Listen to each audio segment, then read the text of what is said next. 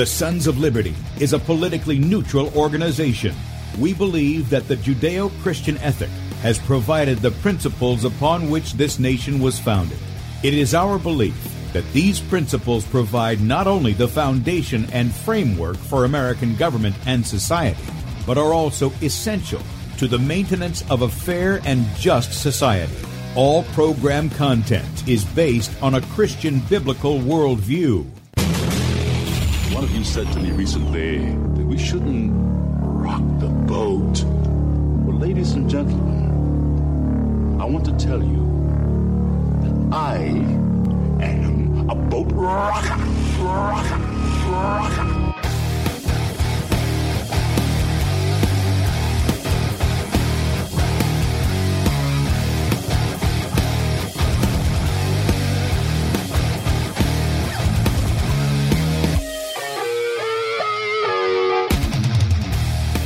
I will not wear the mask.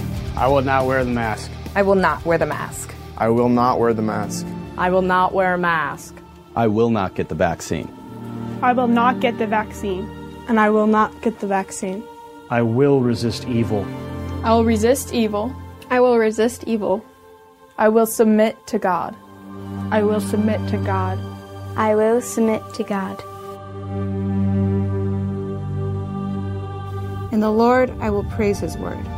In God I have put my trust, and I will not be afraid. Hear my prayer, O Lord, and let my cry come to you. Do not hide your face from me in the day. For the Lord is the great God, and the great King above Rise all. up, O judge of the earth, render punishment to the proud. Lord, how long will the wicked, how long will the wicked triumph? Righteousness and justice are the foundation of I this hate world. the work of those who fall away. With my mouth I will make known your faithfulness to all generations. For I have said, Mercy shall be built up forever. Your faithfulness you shall stand On an instrument of ten strings, on the lute and on the harp, with harmonious sound. For you, O Lord, have made me glad through your works. I will You, O triumph in the works of your hands. Are on high forevermore. For behold, your enemies shall perish. All the workers of iniquity shall be scattered. I will defy tyrants. I will defy tyrants. I will defy tyrants. I will defy tyrants. I will defy tyrants. And with that, good morning, America. Welcome, Christians, conservatives, constitutionalists, liberals, libertarians, communists, Islamists, LGBTQ, TV, WXYZ people, all the boat wreckers who are in the house, and anybody else I may have missed to the Sons of Liberty radio show here on Red State Talk Radio, where we use the Bible and the Constitution not to see who's on the right or the left, but who is on the straight and narrow. I'm your host, Tim Brown, coming to you live from the U.S. occupied state of South Carolina, the editor at sonsoflibertymedia.com, and for our Muslim friends, I'm the infidel that Allah warned you about. I hold to the book, the Bible as the authoritative word of God. Glad that you guys have joined us here on Saturday morning. Boy, I, the week has just flown by. Of course, that's happening quite a bit for me these days. But uh, glad that you guys are here. If you'd like to check us out online, please do so. Sonsoflibertyradio.com and also sonsoflibertymedia.com. In fact, if you're listening by way of Red State Talk Radio, and you want to watch the video portion of the radio show, head over to sonsoflibertymedia.com. Scroll down on the right side of the page, and you will see that we are streaming live there. Second video down. Just click onto that. You can enlarge it on whatever device you have. And um, also click on the uh, platform icon. Join us in the chat. Love to have you guys there. This morning, we got a lot of people in the chat. Good morning to you guys. Great to see you as always. And uh, also, right above that is Bradley's show from um, yesterday. You can still play that up until 3 p.m. Eastern, 2 p.m. Central today, and then he's live for two hours. So at 3 p.m. he'll come on two hours today. Can also catch us on dlive.tv at the Sons of Liberty, beforeitsnews.com right at the top of the page, and then also um, on Roku on Cutting Edge Television. So check that out as well. Right above where the videos are for live streams is a place where you can enter your email address do that and uh, you can sus- subscribe to the email newsletter. We don't rate your email sell it or spam it like a lot of people do. And so be sure to do that. You'll get the morning show archive. It's got all the links uh, videos all the stuff that we play for you. And it's all in one nice neat little package. So be sure to sign up for that. Also if you agree with our message again we don't ask you for money. We just tell you we have needs. And if you would like to help meet those needs there's a way you can do it there's a donate button at the top of sonslibertymedia.com Click onto that, make a one time donation, or partner with us monthly as a son or daughter of Liberty. That link is also at the top of the page. And then our store is available, lots of products there, to great conversation starters, equipping tools in there as well. And this week we're highlighting Bradley's My War comic book. Um, this is his testimony. It's done. Uh, it's illustrated by former DC Comics artist Danny Bulanadi. And here to tell you and show you a little bit about that comic book is none other than Bradley Dean. My War, my brand new comic book, which brings you through my life story. Not only does it include my testimonial, but also analogies that apply to all.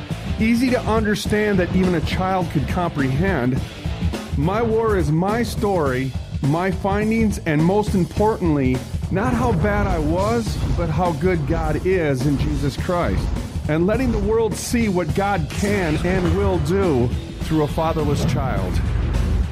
Included with the comic book is the Declaration of Independence, the Constitution of the United States, the Bill of Rights, as well as a follow along test from the five part documentary My War.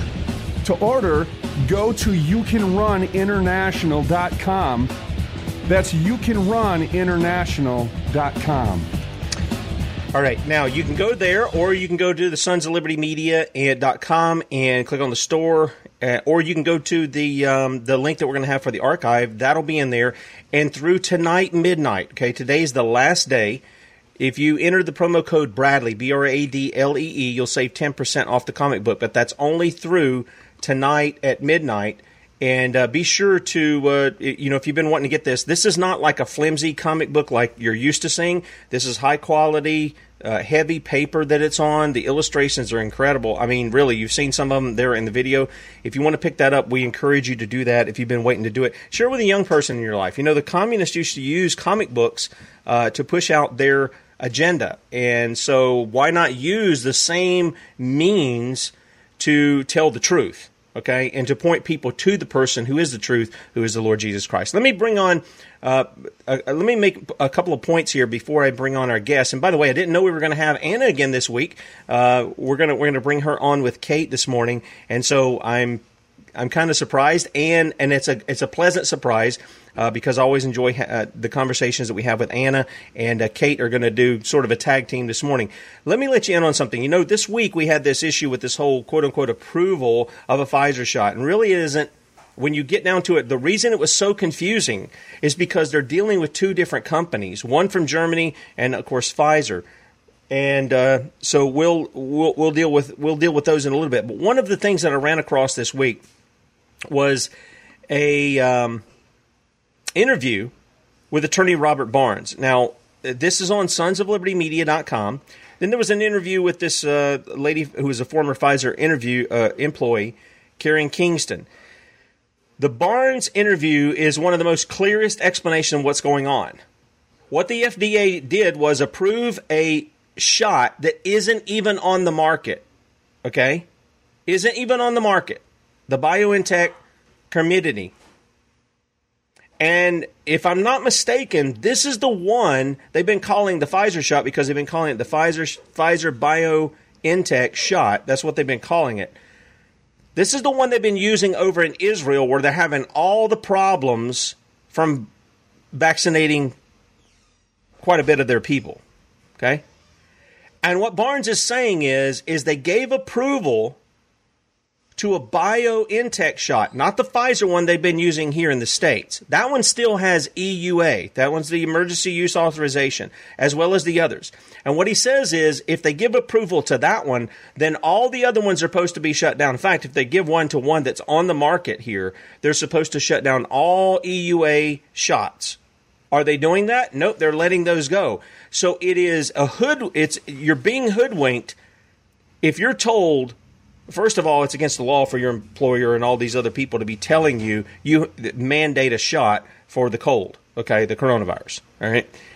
Second of all, that you need to tell them, okay, that's fine, but the fact of the matter is, no approved shot is on the market in the United States at this time. And the reason they're not doing it is because they're going to continue to make money, and the EUA protects them from liability. Now, the video here for Karen Kingston, she starts laying out And I think her and Stu Peters have a, a problem with um, an unsubstantiated hope that somehow Trump is saying all the good things and you know this that and the other, which I don't really I don't get. And they hope that these people are going to be brought to justice. Let me ask you something. When was the last time any of these big pharma companies or any were really brought to justice? Even Monsanto pay, paying out all the billions of dollars they paid for the harm they've caused. When have they been brought to justice? Never, never. They've never been brought to justice. The, the, what will happen is the same government that that shook that took their money, making them go through the FDA and this that, and the other, are going to shake them down for billions of dollars. The people who are harmed and injured won't get a dime from it, and they'll call that justice. It's not justice; it's organized crime. That's what it is. But just so you know, there is no approved shot on the market today. You not in the United States. You can't find one. Everything is EUA. And I don't know how many federal laws they're breaking in this, and and the FDA how many of their own rules they're they're they're breaking on this or any of this stuff. It's ridiculous. Okay, it's ridiculous and it's criminal. And I just want you to know, I was confused at the first part of the week. You guys know that. Come on the air, speak about some things. Of course, I directed it towards what I see in God's judgments Deuteronomy 28, Leviticus 26. And uh, so I just want to let you know if you have not seen this interview, this will probably clear up a lot of questions that you have. And uh, what I couldn't say, I think Robert Barnes did a great job of doing. I, I point to Karen Kingston in the fact that she says within two weeks they have to turn over all the ingredients. Okay? So they're going to have to tell us exactly what's in those shots, which is incredible to me that if you don't if you don't know that, how is the FDA approving this for EUA? It just doesn't make any sense to me. But we do know that hydrogels contain graphene. That is clear, and we know hydrogels are in there. They're in there by another name. I think Dr. Carrie Madej pointed that out before. They're in there by another name, but they, they contain the graphene. Two more things I want to point you to, and then we're going to bring Kate and Anna on. Yesterday's interview with uh, Dr. Kaufman. Uh, if you didn't get to hear that, that is a great interview, not because of me, but because Dr. Kaufman is, to me, one of the calmest, most clear guys when you talk about this kind of stuff uh, that you can talk to. I mean, he's just he's just down to earth, but so clear and so calm in how he presents that. Uh, it's it's it's just a it's a fascinating interview every time I have a Dr. Kaufman on. And then finally, I want to point you over to David Risselada's uh, piece, "Manipulated Language to Gain Vaccine Compliance." And David again has been uh, you know contributing on sites that I've been on since I don't know 2012 or so. And David has a way uh, of just focusing in on something sticking to that topic in the pieces that he writes and then citing the literature or the studies or whatever the case may be of what he's saying to convince to convince you of the position that he's putting forth. And I highly recommend that. Uh, David not only is a good friend, he's a great writer. And matter of fact, he is one of I think he was one of the only people at the first that I actually pitched to the people that I worked for to say you need to get you need to pay this guy. I mean, he's putting a lot of time and effort, and not only is putting time, a lot of time and effort, but he's documenting everything he says. And the fact of the matter is, a lot of people don't want to hear what David has to say because they go, "Oh, you're talking communism and this, that, and the other." Well, yeah, that's what's being pushed on America. That's what's being pushed on the world. And if you don't see that, I don't know how to pry your eyes open to see it unless you read works like David's, where he cites the communists, like what uh, G. Edward Griffin had said you know, the reason G. Edward Griffin understands what's going on is because he read the communists themselves. He read the Marxists.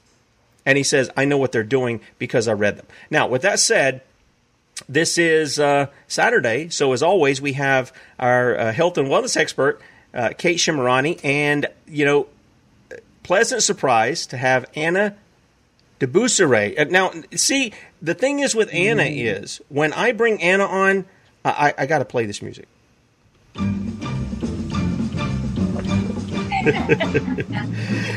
because now, see, I'm going to show you. I'm going to show you why. Because, oh, dummy me didn't put the thing in here. So I'm going to show you why. Let's bring her. Let's bring her and Kate up. Boy, I thought I had done this. So you I get a little bikini. Yes, I, I didn't. Uh, you know, this is a little comic relief for you guys uh, that that Tim didn't get his uh, his stuff in order. So I apologize. for that. But there's there's Anna in her little genie bottle, and uh, and there's our own Kate Shimmer. She's at home this week, and uh, so with that said, ladies, welcome to the Sons of Liberty. Great to have you. Hi, Hi Tim. Lovely to be here again. Yeah, it's great to have you both. And Kate, you're at home. You're not having to walk about and uh, educate the people out on the pier, but you're going to be doing that on Monday. Do you do you want to start off by telling us what you're going to be doing on Monday? Yeah. So in in the UK just now, uh, just just going back to what you've just said, I just want to remind people that we had a prime minister called Margaret Thatcher, and one of her very famous lines was that they were the first government to push back and succeed against socialism, which is the first cousin of communism. So if you can't see what's going on, please do go and read about socialism and then have a look how it's all being eased in. And what they're doing is keeping you looking over here so you don't see it coming over there. Um, Anna and I were down at the pier, what you saw last week, with these great big yellow signs that since I did the video when David Clews from Unity News Network sent me a pack, um, they've been working tirelessly and they've got nearly 100 packs of these out and they're all over the UK. Now, in the week that has followed this, and Anna and I have been working closely. We all know worldwide that the agenda always was to get the children and to inject them. And we have this ridiculous competency in the UK called the Gillick competency, which was with regards to a, um, a contraceptive case. And they say that if the child's competent, they can make their own decisions.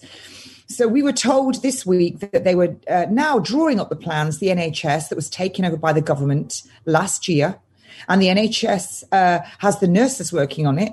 Uh, the NMC was taken over by the government in 2001. So we now know that this is following government diktat.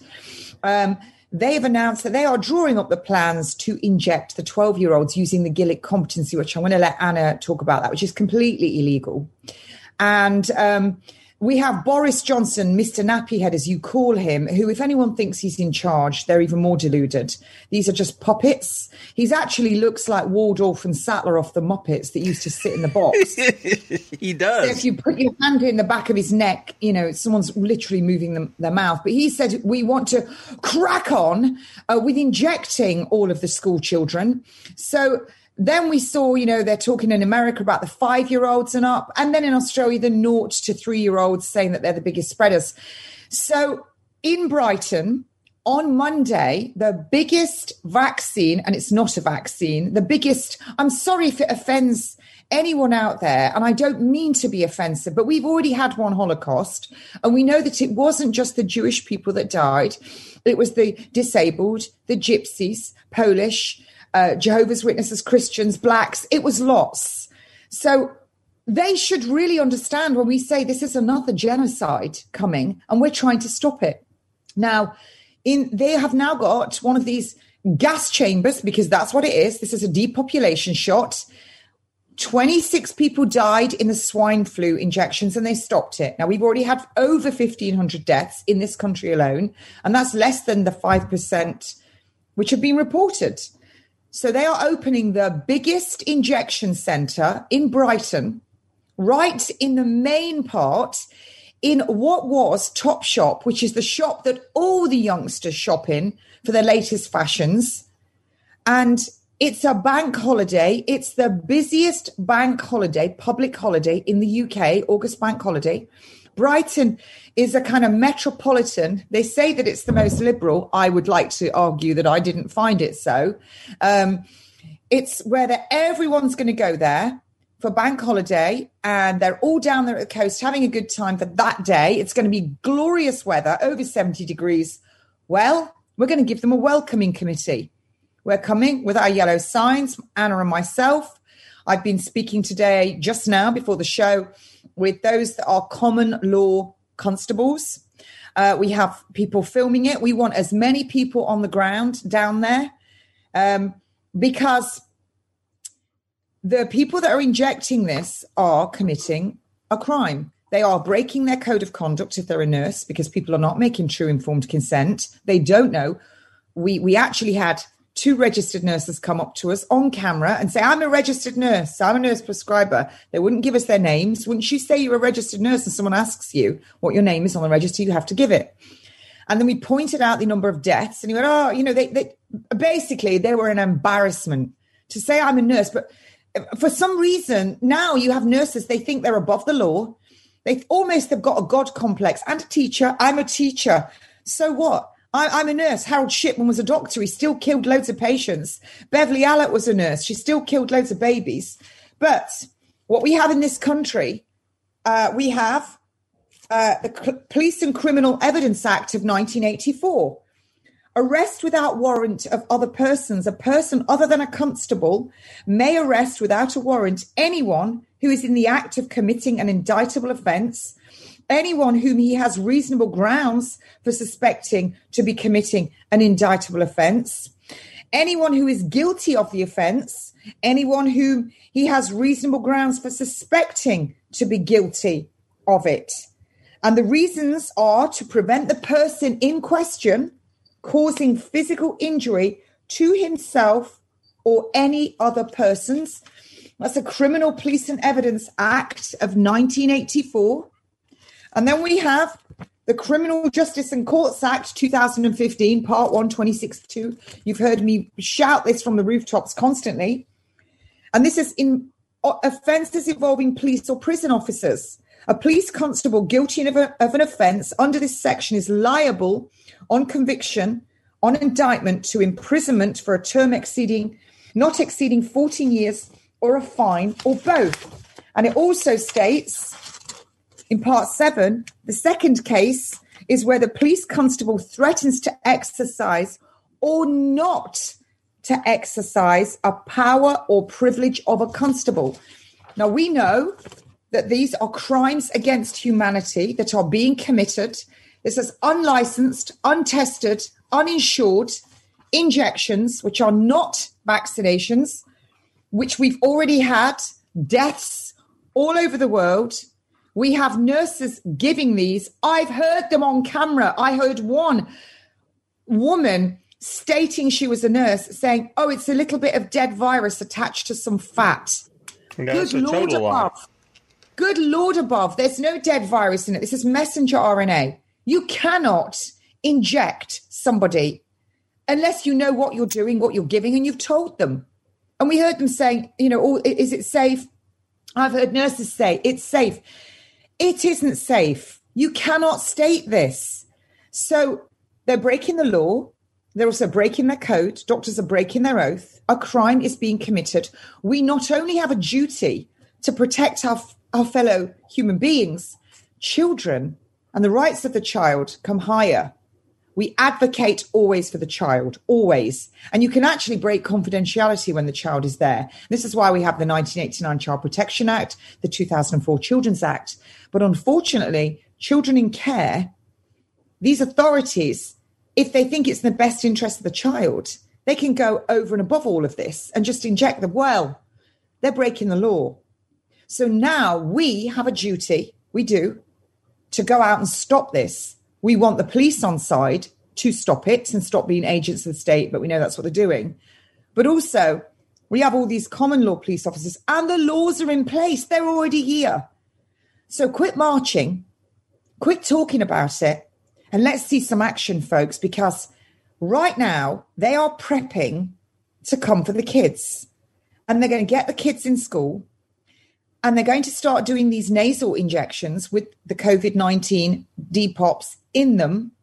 You've got the olfactory nerve up there that connects to the hippocampus, your memory part of your brain. We know what that does and all the inflammation. But also, in some European countries, and I've already had one parent contact me, they do the HPV vaccine, the most deadly injection known at this point, vaccine. And they start giving that to year eights and they start that in the autumn term, boys and girls. In European countries now, they're giving this COVID shot with the HPV vaccine, neither of which have been tested together for their efficacy. And one girl was paralyzed in the doctor's office, paralyzed. And the doctor said, just take her home in the car and wait for it to pass. Is this where we're at? That doctor should have been arrested immediately. I mean, this is it's insanity. Okay, it's, insanity. Yeah, it's totally where we're. It's totally where we're at. Uh, you know, I played a video and I've got it saved here. I'm going to try to bring it up to where this point was uh, that this doctor here in the states was brought on Fox News, and I got to tell you, you know, Fox is called Fox for a, for a certain reason. It is to seduce you. Notice how they can take even I'm just going to say this. They can take ugly women and try to make them look like they're some kind of porn star or something. Look at what goes on right here. And I want to get your comments as well as Anna's as far as legalities. Now, this is in the States, obviously, but you just said something. You said, wait a minute. They, they've taken and they're saying it's safe and effective. That's not true. Well, if it's not true, that should be a what?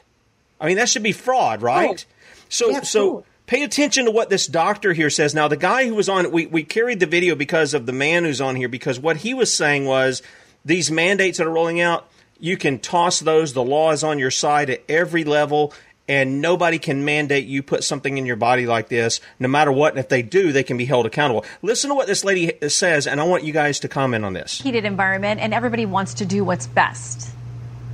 It's all about patience, compassion, and understanding and listening to my patient's concern. I sit them down, I tell them the ingredients of the vaccine. She does I tell it. them what to expect when they get vaccinated. She does it. And I tell them it'll save their lives. And that's the truth. She tells truth. them that. Vaccines will save lives. No, it and won't. also, in, in, to, to Kelly's point, we also should have medical exemptions, uh, Shannon. I don't think you should be uh, vaccinated immediately if you've just had COVID Mm-hmm. because you've got some natural antibody protection. So it's reasonable to wait a small Now listen to period of this. Here's the kicker. Before you go on and get vaccinated.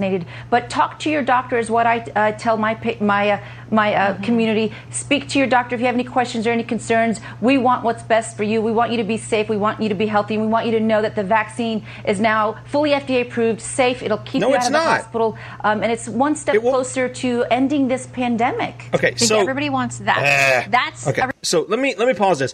So she tells the people that she's. I'm having to turn down the sound. I don't know why. Sometimes the sound is loud. Sometimes it's not.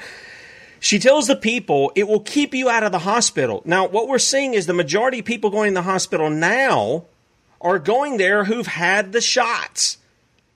She's telling them it's safe and effective. That is not true. I mean, what is safe? What, what to me, safe is a word that I don't even know that we should really be using because safe implies there's really protection from whatever we're talking about. If somebody goes out and they're doing it by the books, you know, however they're saying to do things, and we're having adverse uh, injuries, and I'm not just talking about vaccines, anything that we do, how can we really call it safe? And the only place I know where we can find safety is what the Bible tells us, Psalm 91, is when we hide ourselves in the shadow of the Most High. What's your, what, what would be your comments to, to a doctor? And this lady is a doctor who is speaking uh, of what you just heard. Comment. She needs arresting. She's a pharma whore. She's just lied. She's committed fraud. She's using her position as Amen. a doctor in authority. So she's she's she's deceiving. It tells us tells us in the book of Matthew 24 signs of the end. You can virtually find her name in that part. 24 signs of the end. She's a pharma whore. She wants arresting. She's just she's just broken so many laws right there, right then. She's deceiving the people. She told so many lies in that. Honestly, I, I it just makes me want to puke. Yeah. But when the people turn, when these children start dying, there will be wailing and gnashing of teeth. Yep. They are going to come after, and I'm not inciting anything here, but you start killing the kids, and you look what happened in Poland. We had a guy on our thing last week with Anna and I, and he talked about the Highlanders who collaborated with the Nazis. And after the Second World War, they didn't wait for the courts of Nuremberg, just like a lot of villages and towns didn't, all over Europe. They, the Polish resistance set up their own courts. They tried the Highlanders and they hung them. Amen. So when Amen. collaborators like her whoring on TV using the devil's television idiot's lantern, turn it off, drop it out the window, get rid of your newspapers, use the, your newspapers for what they used them in the Second World War when they didn't have loo rolls, wipe your behinds on them, and just stop this nonsense. All these people need arresting for crimes against humanity, and that includes every single celebrity who's gone on TV and said, Get your vax, it's safe. Every pop star, every one of these doctors, every one of these nurses, every one of these politicians, lawyers, politicians, media journalists, football stars, you name it, they are all guilty. And that includes the whole head of the Committee of 300, the head of the snake herself, that woman that sits in Buckingham Palace, the Queen, and her sidekick daughter in law, who went on TV and said, Oh, get your injection. They are complicit in a crime against humanity. We're warned of it in scripture. Everything's in here. The Old Testament is hidden in the New, the New in the Old. Come on. Look at Hebrew. All of those words in Hebrew, all of the letters in Hebrew, they have meanings. Yep. Our alphabet has sounds. This book was written long ago. If you immerse yourself in the Lord, it's all there. Yep. It's all there. Arrest these whores immediately, all of them. Amen. And then Amen. try them, try them, God's law, get the lawyers on like Anna, serve them justice. It's not me saying it. Justice will be done. History tells us that. That's right. And that will be done on this earth and in heaven. And unfortunately, when you're caught, you will be served justice and you take whatever trial and the justice and the crime, whatever you get served is going to get served on you, and you're not going to get out of this. Well, that's right. The wages I'll of sin. Now, when those women's children die, oh, and they're going to die, they already died in Australia, then you wait till the crowd turn because the crowd always turns. That's right. That's right. That's right. on. Yeah, the Bible tells us that the wages of sin is death, and John tells us that sin is transgression of the law, and eventually the people may the, may be tolerant or ignorant or whatever the case may be, but I can tell you this. I see it in America. Yeah, they've been sitting back and things, and we've been getting on to them, but they're educating themselves and they're standing up at the local level, at the school boards. They're standing up uh, in the counties. This is why we're push tactical civics of what you guys are talking about there, of bringing their own uh, juries together, the grand jury, getting the militias together to ex- uh, um, execute the indictments against those committing crimes against us. And the people are going to have their way with justice, not injustice, not vigilantism, with justice, one way or the other. Anna, what's your comments on this? And uh, speak to us about the law, about what's being violated there. Yeah, well, actually, as you were um, as you were speaking, I was just checking because, as you know, we've been serving. Uh, I don't know if you can see that notices of liability. Can you see that? Yes. Yep. Yes, yeah, draft notice of liability. And um, it's just getting longer and longer and longer because the more evidence that comes forward and the more um, laws that are being broken, obviously, the longer the notice of liability is. And at the moment, it's 200 pages, which I'm trying to um, narrow down. But as you were talking about that doctor who says, you know, it's safe, it's protective, it'll keep you out of hospital. Um, she is silent, notably silent about the material risks. And in you know in this um, uh, part of the Nuremberg Code and part of the uh, International Code of Ethics of uh, and part of the um, case law in Britain is all about the fact that you have to inform an individual of the material risks of the process that they're going to go under. And if you don't, then whoever's consented to that treatment is not giving their informed consent.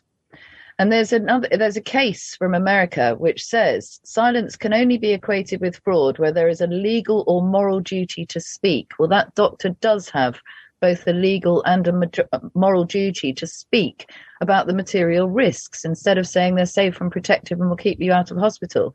It says, or where an inquiry left unanswered would be intentionally misleading. Well, keeping it out of, you know, not saying what the material risks are to someone is clearly intentionally misleading.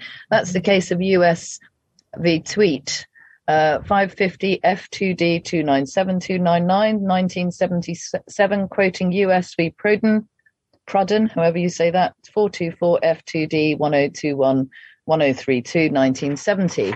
And then another US case is when circumstances impose duty to speak and one deliberately remains silent, silence is equivalent to false representation. And that's the case of Fisher Controls International Inc. v. Gibbons, 911 SW2D 135 1995. And then finally, another uh, US case when a person sustains to another person a position of trust, sorry, when a person sustains to another a position of trust and confidence, his failure to disclose facts that he has a duty to disclose is as much a fraud as an actual misrepresentation. And that's the case of Blanton v. Sherman Com- Compress Company, 256 SW2D 884 1953 case. So, you know, that's your own US law that should be applying to that doctor who and all the other doctors and medics who are actually misleading the public, both abroad in your where you are and in the UK. And according to the other legal teams I've been speaking to in other jurisdictions, this is happening across the globe where the medics who are providing this service, i.e., the immunization service of this so called vaccine, which we all know is not a vaccine, so that in itself is fraud by calling it something that it isn't. It's gene treatment. Um, also misrepresenting to the public that it's you know fully licensed, fully authorized, um, it, which it isn't. As you've rightly said, temporary authorization, emergency authorization, and that emergency doesn't exist because we've got alternative treatments now. Um, lots of prophylactic treatments. So there is no emergency. So there's no reason for this untest well it's been tested on a very very small uh, number of people the studies in the clinical phase one trials were so small compared to the global population that's, right. that's now part of the phase two three trials and as we know a lot of people weren't included in those trials so and a tiny minute number of children something like a thousand were included uh, or maybe 2000 it was a very very small amount of children so these facts aren't being given to the public and the public are not being warned of all the different material risks. They're being told you might have a slight headache, a sore arm, uh, you might feel a bit dizzy, you'll be fine. That's not the case. As as Kate said, almost Clearly. 1,600 people in the UK on the yellow card reporting system, which is our official reporting system from the Medical and Healthcare's Regulation Agency, you know, officially recorded almost 1,600 deaths. Well, that's a material risk from this experimental product as are as is going blind or going deaf or all of the other serious adverse events that are listed which again comes to over a million now. And that's just in the uk nine and a half thousand acute cardiac incidents. And that's blood clots heart attacks. And what they don't tell you is you see you can have these acute cardiac incidents and be alive now but you will die as a consequence of them Mm. and uh, it's it's phenomenal. I, I, you know, what Anna's saying. I cannot believe that these nurses and doctors would continue knowing it, and that they will stand in our faces. I'm a registered nurse. Well, I'm sorry if you've just stated you're a registered nurse and you're disagreeing that that the evidence is there and that it's okay to still continue. You are a war criminal. Well, ladies, let me, let me ask you this because we, we brought this up during the week as well. Uh, brought it up several times. I think Bradley's brought it up. This is a lady. I I want to say she was. I want to say she was in her 40s or 50s, but it may may have been different there. Um, this was the story. Her skin has started to rot from the Pfizer shot. It's and the doctors have said this is a direct consequence from the shot. Look at I mean, if you're if you're squeamish folks, I'll give you three seconds before I bring all this up. Three, two, one. If you want to like shut it off and just hear what I'm saying, and then I'll tell you when you can come back on. This is what this this lady. This is all over her body. This is her her chest area. This is her face. These are her legs. This is the result of the Pfizer shot. And yet, it's the fi- remember the Pfizer shot is still under the EUA, which means this lady can't get anything for the damage done for her under under pretended legislation. It's not real law because it's it's indemnifying people who are committing crimes, known crimes. They know it's doing this stuff and they don't stop it. And yet this is something they don't tell people, "Oh, this is a potential adverse effect that you can have." What's going on here? Well, a total breach of, all, of international and domestic laws across the world by the medical profession. That's what's happening.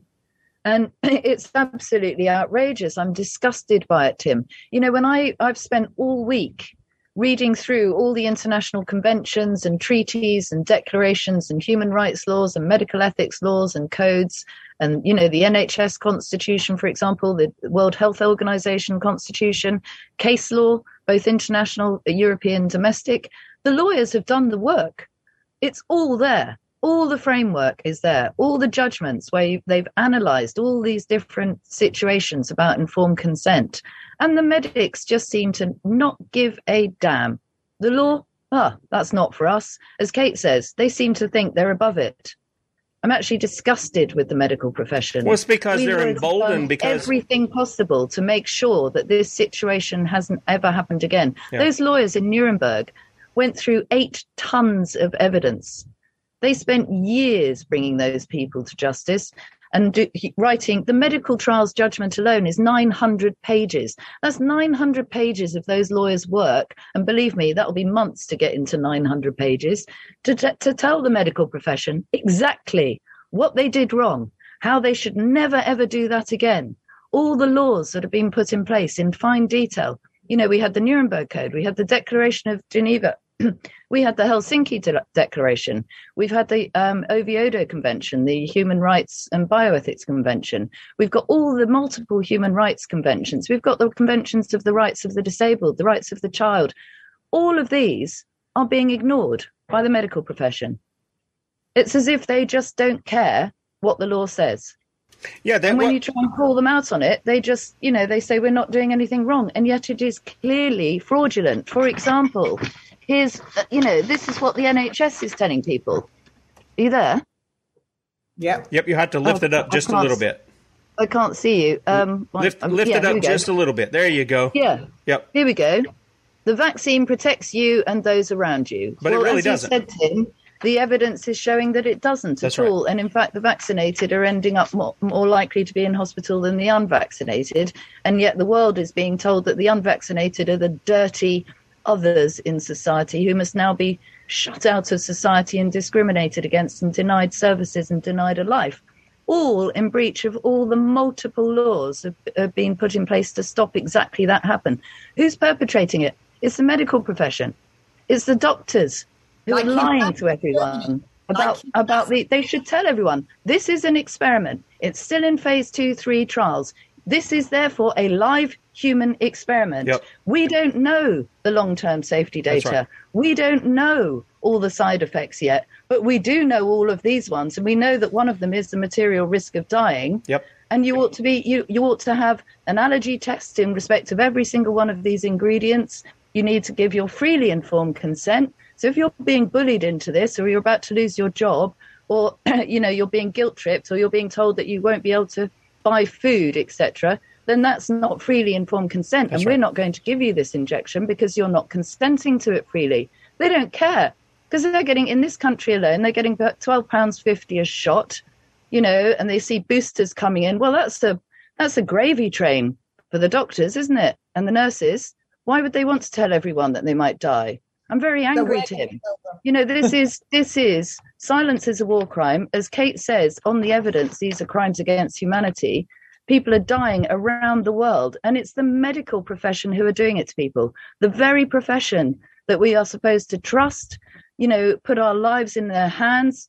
These people are meant to be, you know, healing us, not killing us. Well, yeah, and let me let me let me add something. You know, you, you say they they keep. Um, I forget the terms you were using, but I was thinking the same things. They become more wicked the further it goes along. Why? Because the people have not brought justice. You know, we've we've been harping on this one too. This is Amos cha- Amos chapter six verse three. Ye that put far away the evil day. In other words, you don't deal with those who are violating the law. You don't bring them to justice because God is a God of justice. He hasn't, you know, I know some of you out there have been in churches where they tell you the God of the Old Testament is an angry, vengeful God, and the God of the New Testament is like grandpa, and he's just lovey dovey, soft, you know, warm and cuddly. No, he's the same God as he was yesterday, today, and forever. He's all of those things. He's love. The Bible tells us God is love. Yes. Is God merciful? Yep, he sure is. You want mercy? Ask for it and repent of your sins, and you'll have it. Is is he a God who cares for his people? Yeah. Is he a protector? Is he a provider? Is he a healer? Yep. But he's also a God of justice. He is a holy God who cannot look upon sin, which again is transgression of the law. And it says, if we won't deal with it, what are we doing? Causing the seat of violence to come near, even at our doors. We're, we're I mean, and they're talking about that kind of thing. Coming to your door, take it, like Kate was saying before, taking your kids. God help the people who come to my house to take my kids to vaccinate them because I'm going to vaccinate them and they'll know exactly what's in the ingredients, copper and lead. No kidding. I'm not trying to be testosterone here. No kidding. I've already settled that a long time ago, long before this came out about things like this. They, we are letting that come because we've not brought justice. Kate, go ahead you just said there um, what what is making these nurses and Anna's disgusted with them. Listen, I I'm disgusted. I trained in 1984. I've had friends fall out with me. Now, one thing I will say is a particular friend who's tried everything to trash me. She she knew that I knew my onions, if you like, and she said, "I'm never having a vaccine." I'll tell you what happens I worked in A&E for five years. I've worked in other wards. In this country, we've always had this kind of collaboration. Nurses marry cops, marry fire uh, officers, marry nurses, marry cops, marry fire officers. The emergency services, they all kind of support one another. These nurses believe that they've got the cops on side, and the cops stupidly think that the nurses know what they're doing nurses are given far too much respect. I trained as a nurse, and the day that I learned about immunity and vaccinations, it was a two hour lesson where I was told they take a little bit of dead virus or some antibodies and inject it in, stimulates your immunity, and now you're immune. Complete codswallop. That's what we were taught. You're getting a load of nurses. Don't for ever one minute think the majority of nurses I've met are stupid. There are some very, very smart nurses, but there's a lot of nurses that are not, they're stupid. They don't even look after their own health. You only have to take a look outside and see how fat most of them are. And also, they did state this in the media, and they said that they had a real problem in nursing a few years ago with obesity. Now, don't call me fattest when it states in the code of conduct that you have a duty to take care of your own health. And don't tell me being fat is healthy because obesity exponentially increases the risk of every single disease. So no one's listening to you when you're saying you're a health educator and you're standing there with a great big fat rear end, smoking a vape, smoking a cigarette, drinking a diet coke, eating your McDonald's. I've seen you. You just don't know how to educate. You don't know anything on how to reverse disease because you can't even feed yourself God's food that He provided for us, which it states in Genesis. So, when you have these nurses, don't give them that much respect. When they're telling you, oh, it's a bit of dead virus wrapped in a bit of fat, why are you asking these idiots? You should do your research before you even go in there. All of the evidence is there. So these nurses believe that they've got some God given authority, the police backing them. And that's why they were given all of these freebies, loads and loads of freebies, people sending food parcels to the empty hospitals where they had time to practice TikTok dance routines. The vulgarity of it, I cannot. I would have been sacked in my day for doing that, dismissed. And there they were dancing arguing and fighting. Nurses came and told me over food parcels who got to them first. Then they were divvying up all of their discounts. And on the NHS website, it stated if you would like to give a discount to the staff, contact us and we'll put it on our website. That's racketeering right there.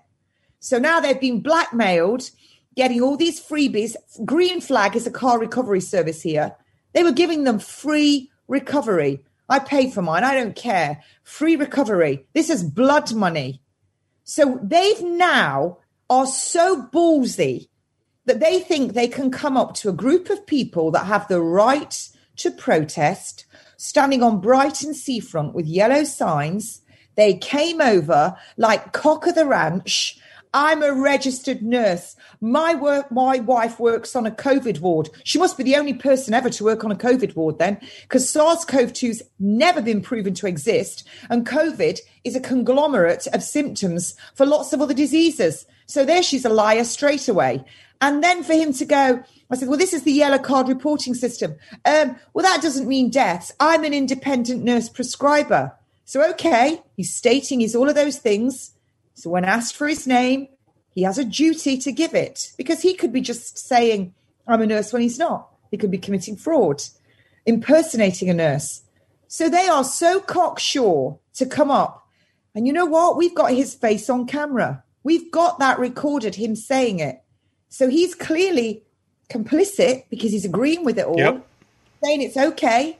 So we've got the evidence right then and there. So all you nurses out there, and I know you stalk this program, every time you write hashtag inject the children, hashtag vaccine safe, oh, you're just signing your own confession. Yep. Because when people like Anna get you on the stand and cross examine you, you're not going to be so cock bull sure then. Go read the Nuremberg trials and read all the excuses they gave because we are told every year when we tick those boxes for our registration, ignorance is no excuse in a court of law, nor is uh, I thought I was doing the right thing. Uh, I've got a mortgage. Uh, I've got a family to feed. Uh, I didn't want to get in trouble with my bosses. You're going to stand in a court of law on your own as a living man and Yep. woman.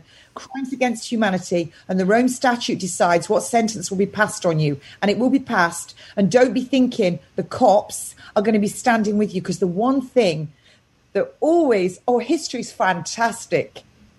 When it starts to really, really get hot and you turn up the heat, you might be standing in a group of 100 people cheering you on. When the heat gets going, you look behind you, you'll be on your own. The cops will be gone Yep. because they've not injected. They'll all be gone. The NHS will be gone. Your mates will be gone. You're going to be standing there with crimes against humanity, and every single one of those injections you've shoved into someone's arm is recorded.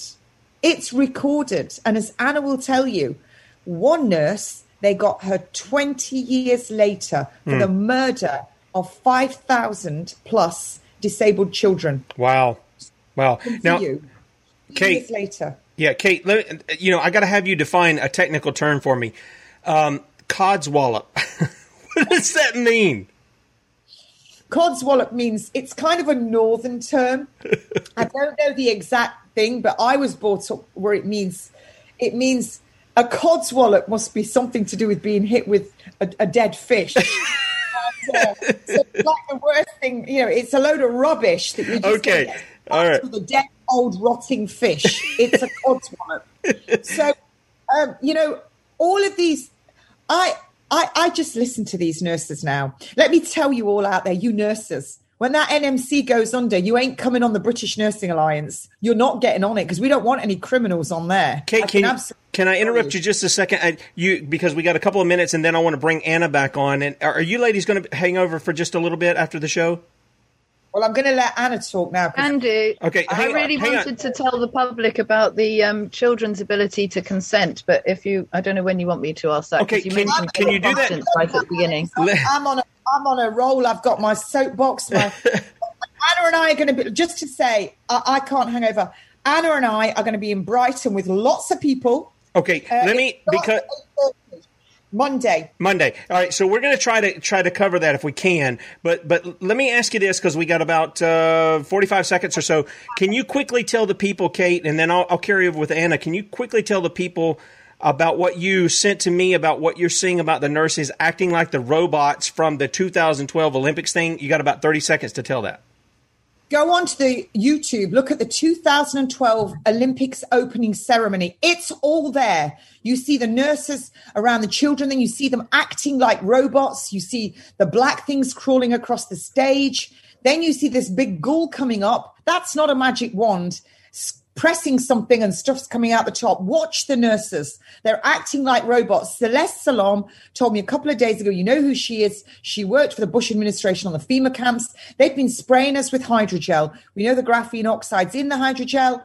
This is all, there's patents out there. Soldiers can fly planes and move objects with these implants in their eyes. What are these nurses? Are they being controlled? I don't know, but it's all there. You know, this is a time now, and I've said it before. Get, oh, incidentally, if your kids are going to the Reading Festival and they might be drinking lots of alcohol and smoking lots of illicit whatever, they've even got a vaccine bus with these nurses going injecting these kids at the festivals. Never, ever can you inject at a festival. Never when there's drugs and alcohol. Any prescription drug. Yep. Break- Kate, Kate, we got it. we got to cut off. Uh, I know you got to go. Thank you for your time. We'll continue with Anna. Join us on sonsoflibertymedia.com or beforeitsnews.com. Otherwise, we'll see you Monday at 6 a.m. All right, want to welcome everybody coming over from Red State Talk Radio. Again, uh, sonsoflibertymedia.com, right side of the page, beforeitsnews.com, top of the page, and dlive.tv at the Sons of Liberty if you if you want to continue in this. We appreciate your support. Thank you so much. And ladies, thank you for joining us. Uh, Anna, let me turn it over to you. You had some things that you want to say as well regarding this. And I know when Kate gets on her soapbox, she's she's ready and fired up. And I'm glad to give her that opportunity because so many people have taken it away from her, and they think that they're doing the public a service for that. I think that we're doing the public a service by letting people air out the truth rather than the propaganda. What say you? Oh, totally. And that's what we're trying to do. that's one of the reasons that we're going public and saying what we know, both in terms of the evidence that's coming forward and in terms of the legal analysis about the situation. So it's absolutely vital to speak out and get the truth out there because, as we know, the narrative that we're being, um, you know, that's being forced down our necks is a bunch of lies, frankly. It's horrific. It's deeply dystopian. Okay, and you wanted to hit on something before we uh, before we had to let Kate go there and close out the show. But you got something that you're wanting to hit on as well. Do you want to go ahead with that and explain that to the to the audience? Well, yeah. I mean, I, obviously, I'm not an American lawyer, so I can't speak for the legal cases that you've run over there. But we've had a case over here called Bell and Tavistock. It's Bell um, was the claimant against uh, Tavistock NHS Trust, one of our trusts. And it's a case about um, puberty blocker medication that was given to children between the age of 10 and 18. And one of them becomes a grown up and then takes the NHS to court saying that they hadn't given their fully informed consent because they actually didn't know the long-term safety and um, data or the long-term consequences, including sterility and um, fertility issues. So the court goes into a great long um, analysis of, of, the legal position in respect to informed consent to date. So, and the judgment was handed down at the end of last year, December 2020. So it's very useful. You know, it's a real catch up from everything that had been decided from Nuremberg onwards.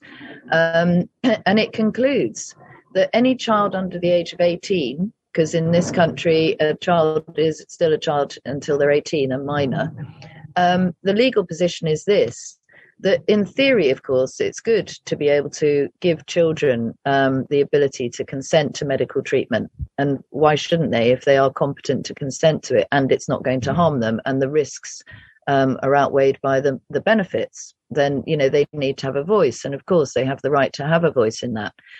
But the issue is can a child under the age of 18 consent to experimental treatment in the form of experimental drugs where the efficacy is not yet fully known?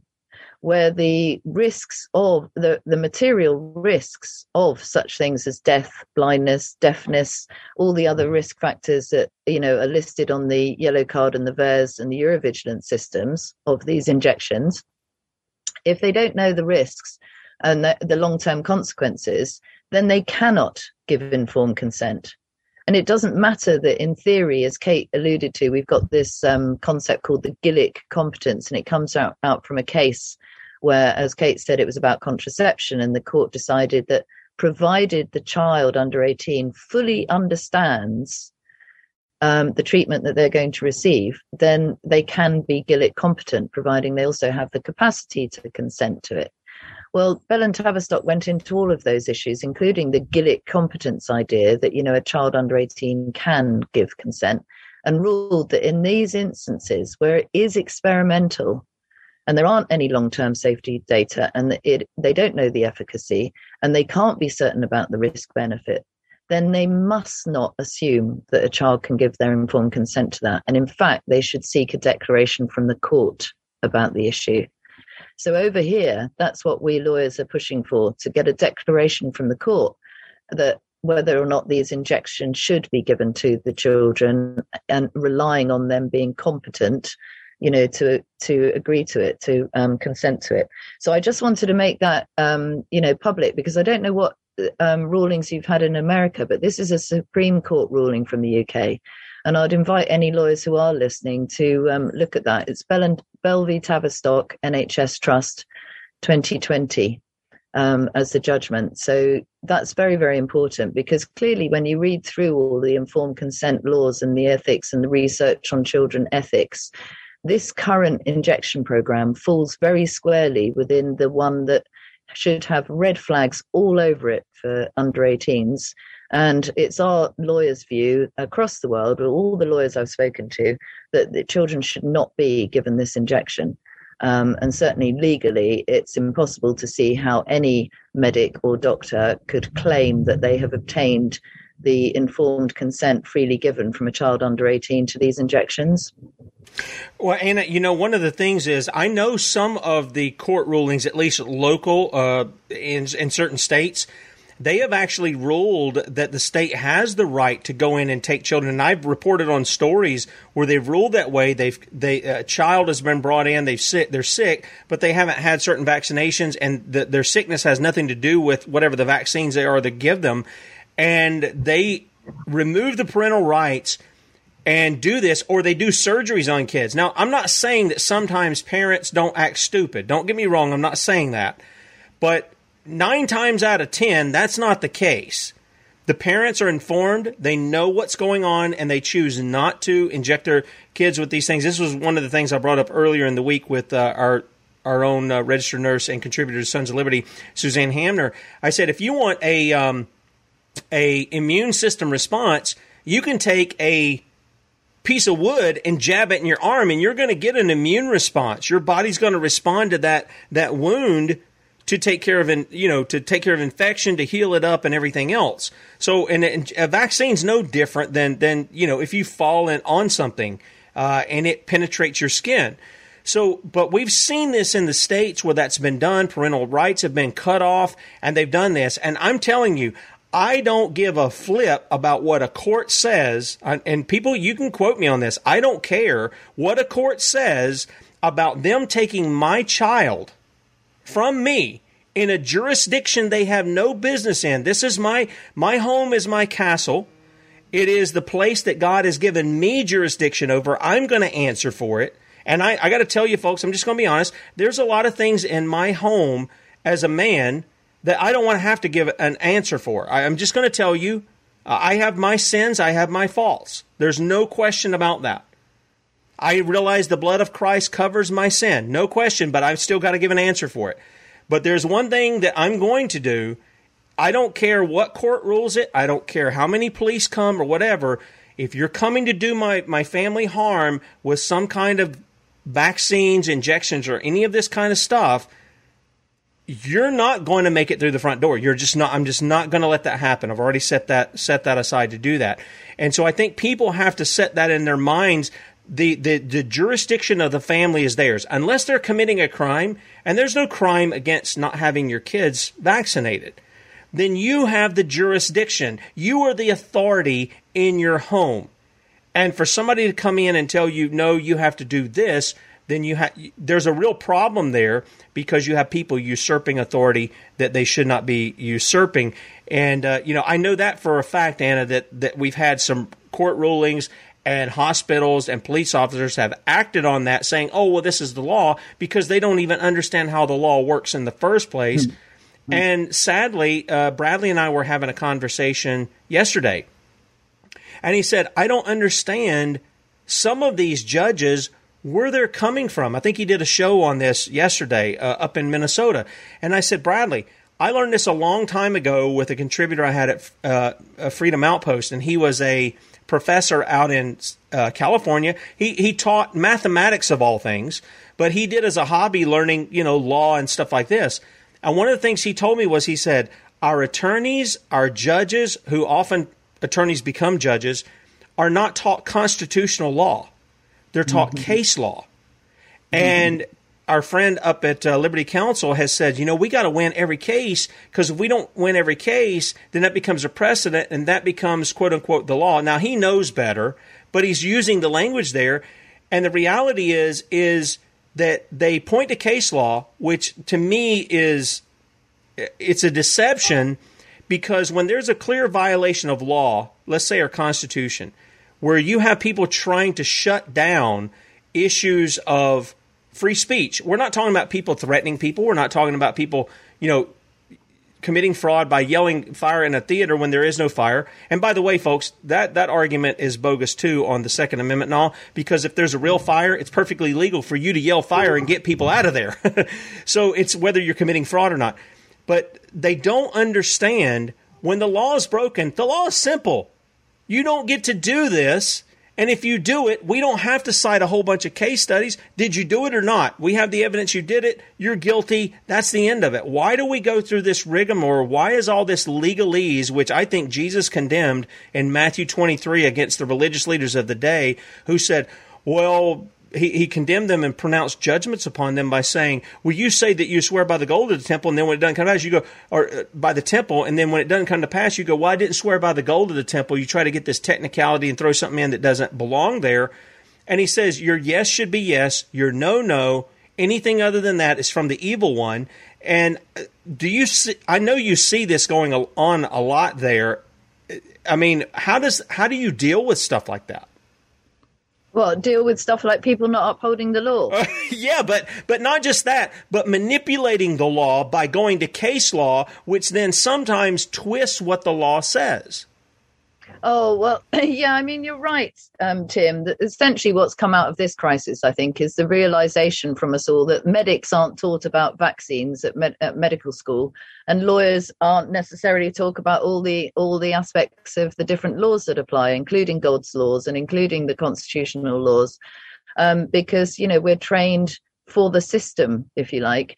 I'm I'm slightly unusual in that I've worked for myself for 23, 24 years. Um, and because of the work I do, I've had to employ all kinds of different areas of law. So I don't simply rely on acts of parliament or case law at all in my practice. And I do use a lot of the common law and the customs and practices as well. And I do cite God's laws.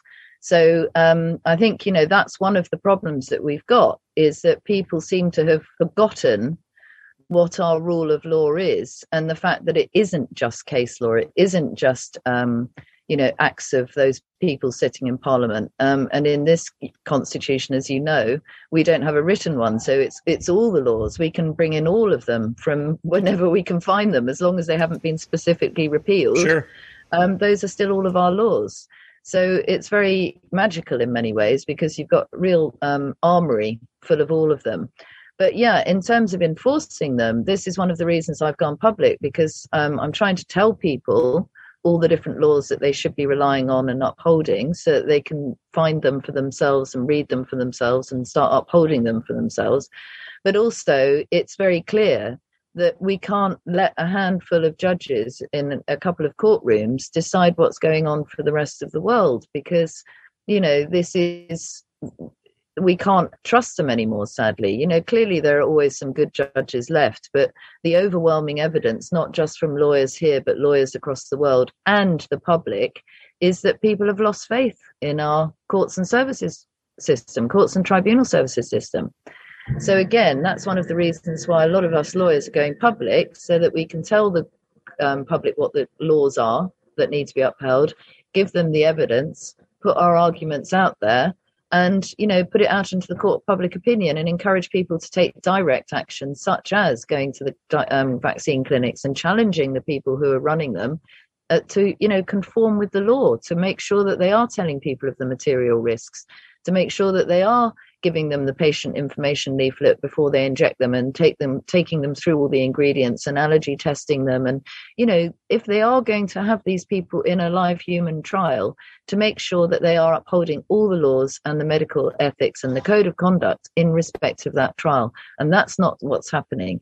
So that's what needs to be stopped. And my own view tim is that you can take those matters in front of a court even if you get a judge who is going to be fair and is going to give you a fair hearing, even when they have made the right decisions across the world, such as the Court of Appeal in Portugal last August ruling that the PCR test was not fit for purpose and gave a 97% false positive rate, and also said that you, you know, never in the history of humankind have the medical profession diagnosed people on the basis of a test. They've always diagnosed them clinician to patient on a set of symptoms, usually face to face, having given them a proper assessment, not on the basis of a test.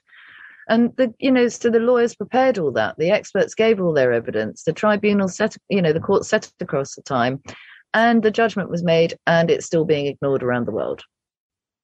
And so, I, you know, from ahead. that point of view, Yeah, what's the point of the lawyers going to court if everyone's just going to ignore what the lawyers are saying and what the judge says anyway? So this is why I'm trying to empower people so that they can actually make take matters into their own hands rather than relying on, on the judges and the courts. Yeah, and I, you know, I appreciate how you lay things out because you, even when you, when I asked, when I was putting the thing there of the the case law, you were saying we have laws, and that's what you're pointing to. You're not pointing to the case. I mean, you may bring in a case law that backs the law. That's one thing. Yeah.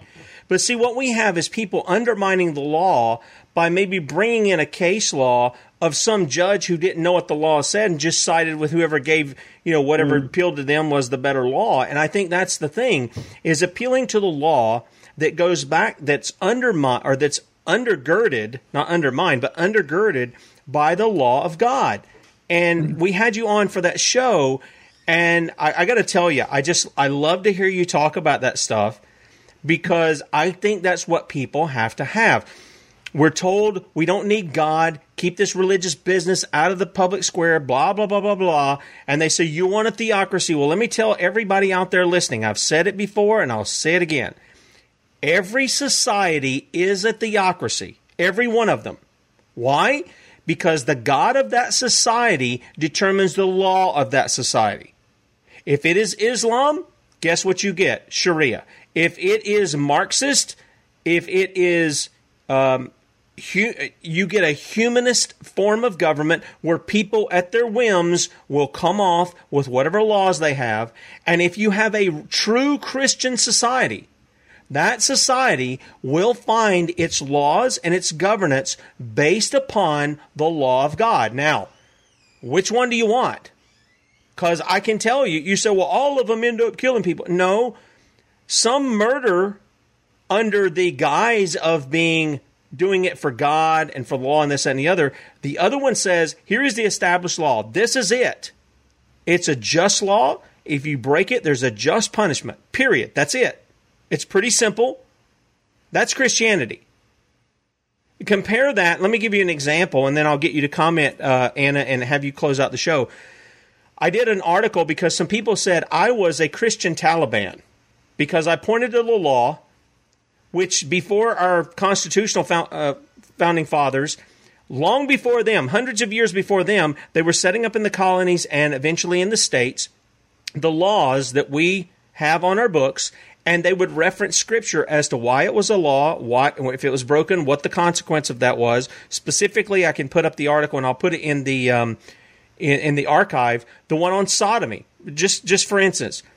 And all of the states agreed that it was a violation of law. And why did they do that? They cited Leviticus.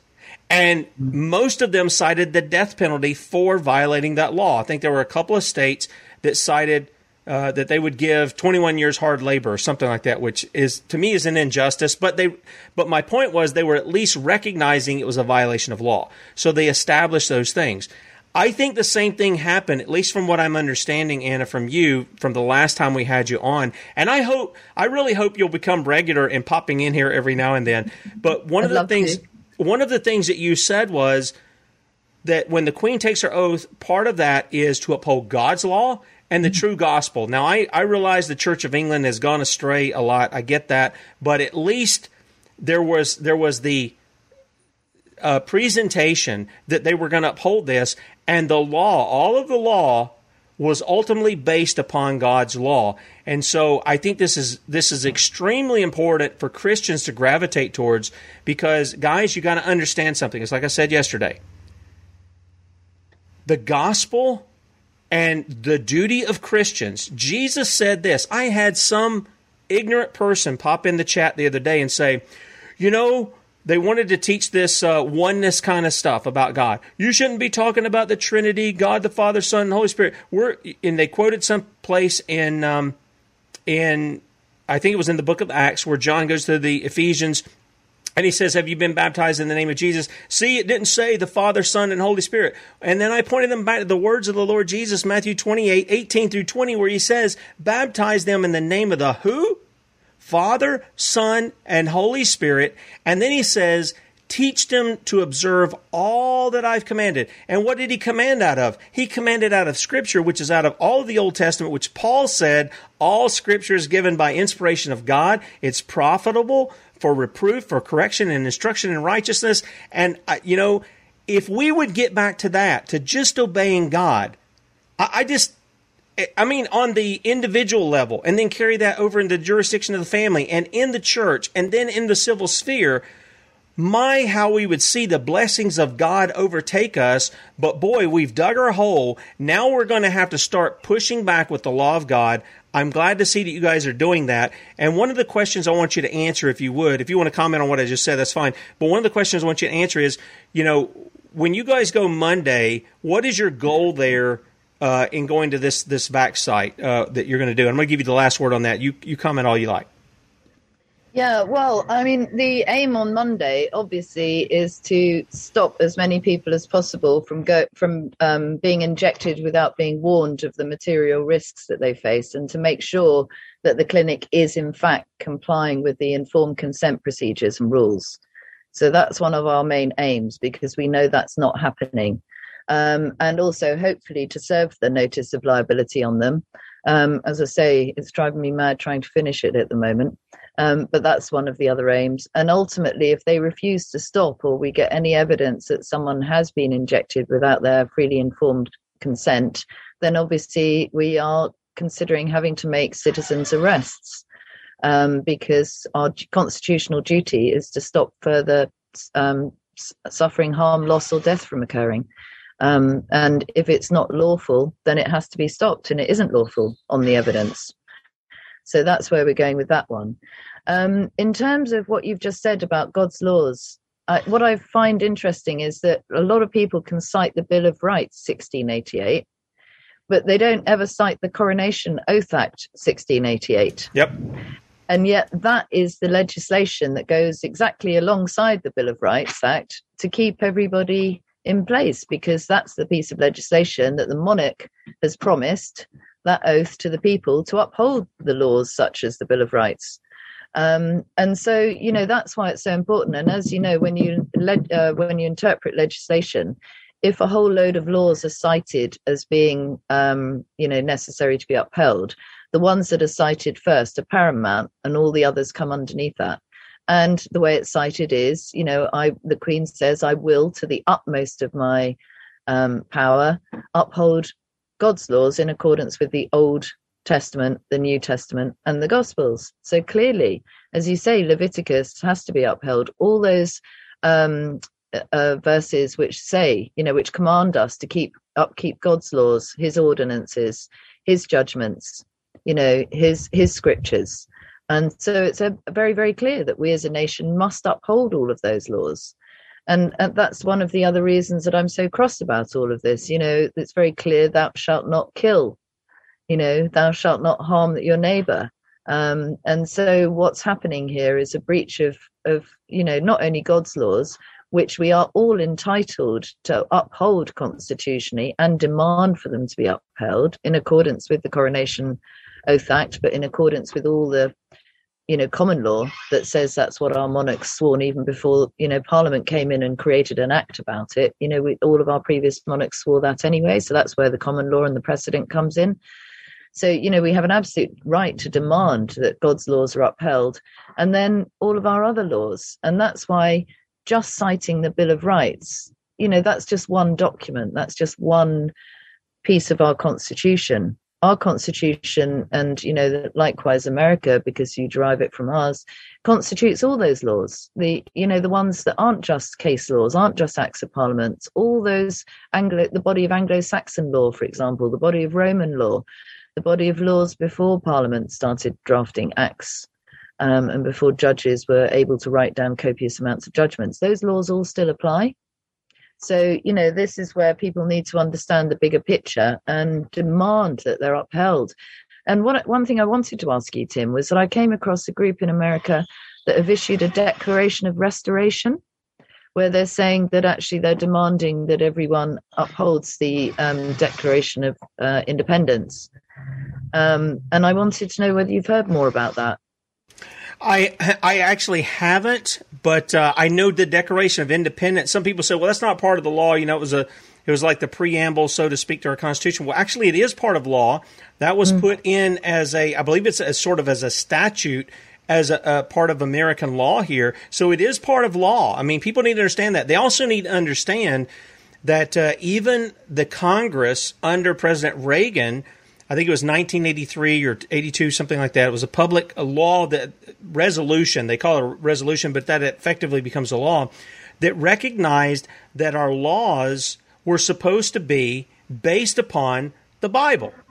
And so all of that is is put into our, you know, it's um, I don't know what the word is, uh, it, but it's it's fashioned into our law, and people don't want to cite it and they want to ignore it. Uh, it's kind of like um, I deal with the issue of sodomy. It's kind of like in, in South Carolina, we still have anti sodomy laws, and the Supreme Court decided they wanted to rule and say, well, you can't have that. Well, it's none of your business. We should have you know, I don't want to use the vulgar terms of flip off, but we sh- we should have just told them to go take a jump in the lake. And uh, it's none of their business. It's not their jurisdiction. And this is law that was there long before the Supreme Court was in effect. But the states kowtowed to them because they got little wimpy men, little effeminate, emasculated men who would rather uh, receive the the appraisal of men than do what is right before God. And so they stopped doing it. Well, what happened? Well, we had a female uh, sellout governor, Nikki Haley, and she is a sellout. People make no mistake about it. I don't care if she served in the army or not. She sold us out. They were they were doing down in Charleston uh, two women getting married, and I mean it was just they let that stuff go on. And let me add to that just something I got this week. I got this video, and this is what people need to understand that when we're not doing this, see, folks, don't get you know, I point out the difference of Joe Biden and Donald Trump because I try to address something that I think is a prison for a lot of people, prison for their mind. They get caught up in the two party system thing and all this other. None of those yahoos, none of those little puppets are coming to get your guns. They're not coming to vaccinate you or anything else. Let me tell you who's going to do it. It's going to be the boys in blue if they've if they've sided with them, or it's going to be our own military, which is one of the issues that our founding fathers had a problem with with a standing military.